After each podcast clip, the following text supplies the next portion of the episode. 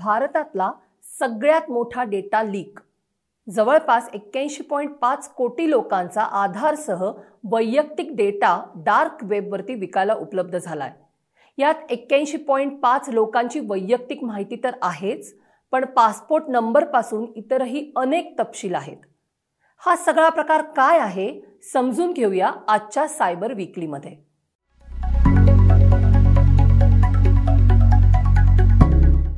News 18 दिलेल्या वृत्तानुसार Indian council of medical research म्हणजेच ICMR या संस्थेवर भारतीय नागरिकांची खाजगी माहिती मिळवण्यासाठी मागच्या वर्षभरामध्ये जवळपास 6000 वेळा सायबर अटॅक्स करण्यात आले होते.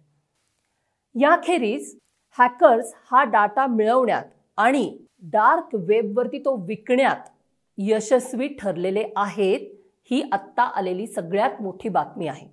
हा डेटा लीक किती ऑथेंटिक आहे हे समजावं यासाठी हॅकरनं काही लाख लोकांचा डेटा सॅम्पल म्हणून ठेवलेला आहे. हे सगळंच प्रकरण अतिशय गंभीर आणि गुंतागुंतीचं आहे. या सगळ्यात मोठ्या डेटा लीकमध्ये भारतीयांची कुठली माहिती म्हणजे त्यांचा पर्सनल डेटा कुठला लीक झाला आहे हे आता बघूया. यात भारतीयांची नावं, त्यांचे फोन नंबर, पासपोर्टचे नंबर, आधार कार्डचे डिटेल्स, पत्ते, जेंडर अशी सगळी माहिती हॅकर्सना मिळालेली आहे आणि ती माहिती त्यांनी डार्क वेबवरती विकायला ठेवलेली आहे. आता या सगळ्या माहितीचा सायबर गुन्हेगार कसा आणि काय वापर करतील हा सगळ्यात मोठा प्रश्न आहे. आणि आपल्या वैयक्तिक माहितीपासून बायोमेट्रिक्सपर्यंत सगळं खरंच सुरक्षित आहे का हाही प्रश्न मोठ्या प्रमाणावरती उपस्थित होऊ लागलेला आहे. या निमित्ताने डार्क वेब म्हणजे काय, डार्क वेबमध्ये डाटा विक्री होते म्हणजे नेमकं काय होतं, डाटा लीक कसा होतो, या सगळ्याशी आपला म्हणजे कॉमन युजर्सचा थेट काय संबंध आहे, या आणि अशा लीकनंतर आपण सर्वसामान्य माणसांनी सायबर हल्ल्यापासून वाचण्यासाठी काय केलं पाहिजे हे समजून घेणं अतिशय आवश्यक आहे. सायबर इन्व्हेस्टिगेटर आणि सायबर सिक्युरिटी तज्ज्ञ रितेश भाटिया यांच्याशी मी याच विषयावरती चर्चा केली आहे. बघूया ते काय सांगतायत. तो सर, ये जो अभी हुआ है पूरा डेटा लीक का जो केस है वो एग्जैक्टली क्या है और वो हम जैसे कॉमन यूजर्स है उनको कैसे अफेक्ट करेगा?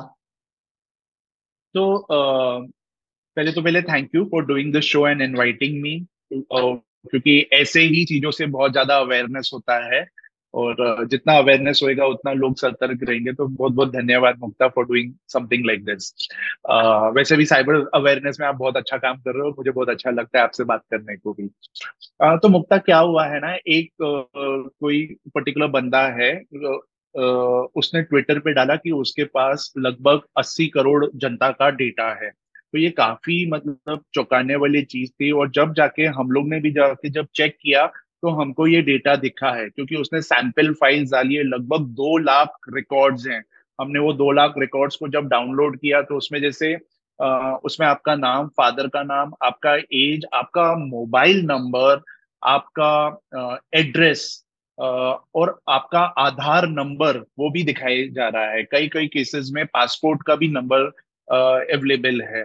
तो यानी कि आपकी मतलब पूरी इंफॉर्मेशन मेरे पास है और हमको ये चेक करना था कि डेटा कितना जेन्युइन है. तो एक मेरे ही दोस्त का मैंने जब रैंडमली चेक किया तो उसका मेरे को पूरा डेटा दिख गया, यानी कि उनका नाम, उनके फादर का नाम, उनका एज, उनका जेंडर, उनका कंप्लीट एड्रेस, मोबाइल नंबर और आधार नंबर भी. तो ये अभी वो बाहर आ गया. हाँ, अभी एक रिपोर्ट के हिसाब से ये कहते हैं कि ये ICMR Indian council for medical research का डेटा है, लेकिन ऐसा कहीं पे भी उस हैकर ने नहीं कहा है कि ये उसका डेटा है. ये डेटा काफी सारी जगहों से सोर्स किया जा सकता है. कोई टेलीकॉम कंपनी के पास भी ये डेटा रहेगा, नहीं तो कोई ये मतलब ये डेटा शायद बैंक के पास भी रहेगा, हर किसी का.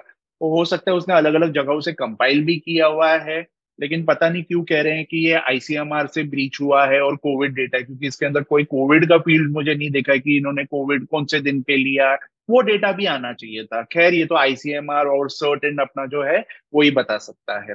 अभी हमने क्या करना है और इसका इम्पैक्ट क्या क्या है. नंबर 1, अभी मेरे को तो आपका जैसे मान लीजिए अगर आपका नंबर है उसके अंदर, ठीक है, मेरे को और आपका नाम भी पता है और मुझे मालूम है आप पूना में रहते हो, तो आप सोचिए एज अ लेडी हाउ आप कितने कंफर्टेबल रहोगे जब मेरे को आपका पूरा नाम मिल गया है, आपका एड्रेस मिल गया है, पूरा एड्रेस, आपका मोबाइल नंबर भी मिल गया है मेरे पास अभी आपका सारा इन्फॉर्मेशन है।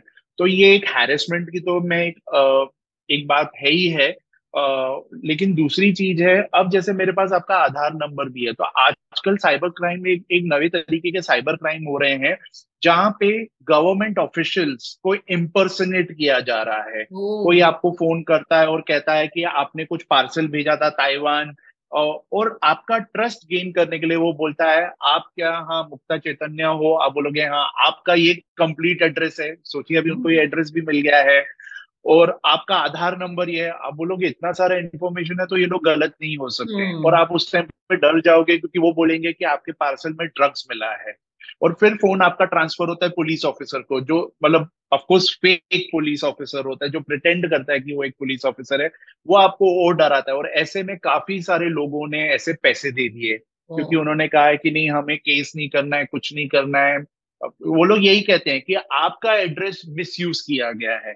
अभी आप सोचिए हमारे पास ये तो अभी 80 करोड़ लोगों का एड्रेस, नंबर, पूरा नाम, आधार नंबर सब कुछ मिल गया, और 80 करोड़ छोड़िए इस हैकर ने जिस हिसाब से सैंपल डेटा डाला है 2 लाख का, खैर 4 लाख का वो कह रहा है लेकिन हम 2 लाख का तो देख पाए हैं। उन मेरे लिए मतलब एक हैकर के लिए तो 2 लाख तो उसको फ्री में मिल ही गया ना टारगेट, वो भी उसके अंदर से वो अगर सॉर्ट करेगा ओनली लेडीज तो उसको सारे लेडीज मिल गए, only of this age group उसको वो सारे मिल गए। तो हमने अभी क्या करना है, हमने 2 चीजें ध्यान रखने का है। एक दूसरा टाइप का जो स्कैम हो रहा है उसमें ऐसा हो रहा है, मान लीजिए जब आप अपना प्रॉपर्टी रजिस्ट्रेशन कराने जाते हो या रेंट एग्रीमेंट के लिए जाते हो, पता है हम लोग अपना अंगूठा का मार्क देते हैं स्टैम्प पेपर पे, स्टैम्प पैड लेके, तो बहुत सारी जगहों पे कैसे हो रहा है ये जितने भी फिंगरप्रिंट्स है उसको उठाए जा रहे हैं, उनका एक सिलिकॉन रबर मोल्ड जैसे बन रहा है, उसके ऊपर हमारा एक अंगूठा बनता है सिलिकॉन का, और ये जो चीज है ये मतलब गांवों में बेची जाती है, और वहां पर वो बैंकिंग कुछ एक बैंकिंग कार्यकर्ता टाइप्स होते हैं, वो लोग क्या करते हैं, उनका काम होता है आधार एनेबल्ड पेमेंट सिस्टम के द्वारा माइक्रो लोन्स देना। तो उनके पास एक छोटा सा पॉज डिवाइस रहता है और उनके पास कैश रहता है, तो बहुत ही मतलब जहाँ पे एटीएम बहुत बहुत दूर होते हैं, मैं गाँव की बात कर रहा हूँ, वहां पे ये जाते हैं और वो मतलब फिंगरप्रिंट लेते हैं, उसके लिए आधार नंबर लगता है उनको, फिंगरप्रिंट जैसे लेते हैं, उसने फिंगरप्रिंट दिया, ऑथेंटिकेट हो गया और उस बंदे को पैसा दे देते हैं। अभी सोचिए यही जो बंदा है वो आपके फिंगरप्रिंट्स खरीद लेता है, उसको आपका बैंक अकाउंट नंबर मालूम है, आधार नंबर भी मिल गया है, और अब वो आपका फिंगरप्रिंट लेके वो 10,000 रुपया आपके खाते में से विड्रॉ कर सकता है। वो विड्रॉ कर, हाँ, क्योंकि वहां पर कैसे जैसे कैश की जरूरत पड़ती है ना, तो ये लोग उस टाइम पे मतलब वो कैश निकालते हैं उस पर्टिकुलर अकाउंट, मतलब ऑथेंटिकेट करके इनको कैश दे देते हैं। एक हिसाब से एटीएम हो गया, इसके लिए इसको माइक्रो एटीएम बोलते हैं। तो आपके खाते से उसने 10,000 रुपये निकाल लिया और वो कैश उसने अपने पास रख डाला, और ऐसे में कोई ओटीपी भी नहीं आता है। ऐसा वो मैक्सिमम आपके साथ 5 ट्रांजैक्शन कर सकता है दिन में, each transaction not more than 10,000, यानी कि 50,000 तक का आपका फ्रॉड कर सकता है।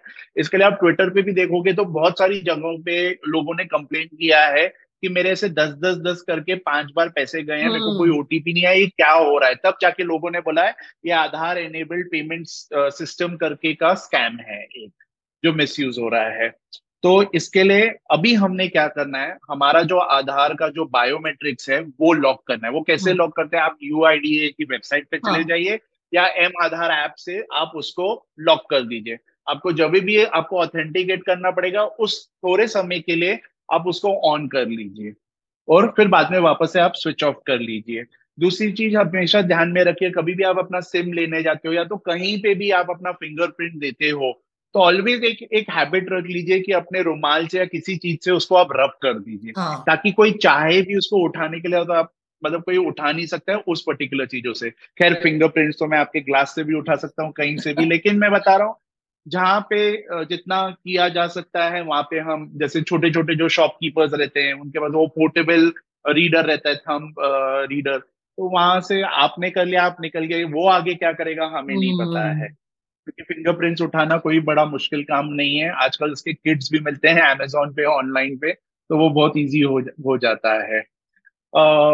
थर्डली आपने हमेशा ये ध्यान रखने का है कि जितना हो सकता है प्लीज अपना वर्चुअल आईडी यूज कीजिए, वर्चुअल आधार। वापस से आप अपने यूआईडीआई के वेबसाइट पे जाइए, वहां पे बोलिए डाउनलोड आधार कार्ड को डाउनलोड कीजिए विद वर्चुअल आईडी, तो वह आपका जो ओरिजिनल आईडी है वो उसको निकाल देगा और आपको एक वर्चुअल आईडी देगा। और यही आईडी आप हर जगह दे सकते हो और अपने आधार के लिए, और ताकि ये कल से बाहर भी आ गया तो किसी को पता नहीं चलेगा। लेकिन इशू क्या है, अभी तक हमने हमारा आधार जो है इतनी जगहों पे दे दिया विदाउट वर्चुअल आईडी, तो अब वर्चुअल आईडी देने से मेरे को पता नहीं कितना फर्क पड़ेगा, लेकिन हाँ जहां आप 10 जगह फंस सकते थे वहां शायद अभी आप 5 जगह फंस दोगे, या 5 जगह के चांसेस है कि आपके साथ कुछ अटेम्प्ट होगा, बाकी 5 में फेल होंगे। तो कहीं ना कहीं ये छोटी मोटी चीजें हमको ध्यान में रखनी है। लास्टली कभी भी कोई कॉल आता है जो उसके पास आपके सारे डिटेल्स है और आपसे कह रहा है कि आपका एड्रेस है, आपका नंबर है, या आपका आधार नंबर है, सतर्क रहिए। हो सकता है 99% हो सकता है वो आपका वो कॉल फेक रहेगा और आपको हैरेस करने के लिए या आपसे कुछ पैसे लेने के लिए वो कॉल होएगा। तो इसके लिए बहुत चौकन्ने रहिए क्योंकि ये सारा डेटा अभी हर जगह बाहर आ चुका है। Oh my God, this is very serious. एक लास्ट क्वेश्चन आपके लिए कि हम लोग हर जगह पे अभी आधार तो हर चीज में लिंक्ड हो चुका है, आपके बैंक अकाउंट में लिंक्ड है, आपको पासपोर्ट निकालना है तो भी आधार देना पड़ता है, एवरीवेयर आधार इज लिंक्ड। तो हमारे बायोमेट्रिक्स, हमारे डिटेल्स, ये सब अभी उसको सिक्योर करना is not that easy for a common man. ये हमारा नहीं, एब्सोल्युटली, और ये हमारा काम भी नहीं है सिक्योर करना। आप जब अपने बैंक में जाते हो आप एक लॉकर मांगते हो, आप सोचते हो उसको कैसे सिक्योर करोगे, आप नहीं सोचते हो ना, बैंक का काम है उसको सोचना कि कैसे सिक्योर करना है। तो हमने हमारा ये सारा इतना पर्सनल इंफॉर्मेशन अभी दे दिया है जिसको भी देने का था, अब उनके ऊपर ये लागू, उनके ऊपर ये होता है कि वो कैसे इसको सिक्योर रखेंगे। तो हम कुछ नहीं कर सकते, हम ज्यादा से ज्यादा, मैंने जैसे आपको बोला, हमारा बायोमेट्रिक्स को लॉक कर सकते हैं और आधार नंबर की जगह वर्चुअल आधार यूज कर सकते हैं। वो वाला भी आप कार्ड डाउनलोड करके प्रिंट करके आप उसको भी यूज कर सकते हैं। राइट, आई गेस इतने चीजें करेंगे तो भी शायद थोड़ा बहुत हम सब खुद को सिक्योर कर पाएंगे। Thank you so much. थोड़ा बहुत या thank you so much for थोड़ा आपने वक्त निकाला मेरे लिए, and it is always a pleasure talking to you. Thank you so much. Data leak आणि सायबर हल्ले ह्या सगळ्या गोष्टी आपण सर्वसामान्य युजर्स रोखू शकत नाही। आपण काय करू शकतो तर सायबरच्या जगात सजगपणे वावरू शकतो, अलर्ट राहू शकतो। कुठल्याही डेटा लीक किंवा सायबर हल्ल्यात आपले आधार डिटेल्स सुरक्षित राखण्यासाठी किंवा ते ठेवता कसे येतील त्यासाठी आधार बायोमेट्रिक्स लॉक केलं पाहिजे। ते कसं लॉक करायचं अगदी सोपं आहे। तुम्ही आधारच्या ॲपवर किंवा वेबसाईटवर जा, आधार नंबर टाका, त्याच्यानंतर तुम्हाला एक OTP येईल। तो तुम्ही OTP टाकल्यानंतर तुमचं प्रोफाईल ओपन होईल, तिथे लॉक अनलॉक बायोमेट्रिक्स असा तुम्हाला ऑप्शन दिसेल। त्यावर जाऊन तुम्ही तुमचे बायोमेट्रिक्स लॉक करू शकता, जे आवर्जून केलेचं पाहिजे। लॉक केलेले बायोमेट्रिक्स जर तुम्हाला कधी वापरायचे असतील तर टेम्पररी तुम्ही ते अनलॉक करू शकता। साधारण 10 मिनिटांसाठी ते अनलॉक होतात आणि नंतर परत लॉक होतात। त्यामुळे आपले बायोमेट्रिक्स किंवा आपले सगळे आधारचे डिटेल्स सुरक्षित ठेवण्यासाठी ह्या गोष्टी नक्की करा। हॅकर्स आपली वैयक्तिक माहिती मिळवण्यासाठी अनेक मार्ग ह्याच्या पुढे वापरणार आहेत, त्याचा बाजार भरणार आहे।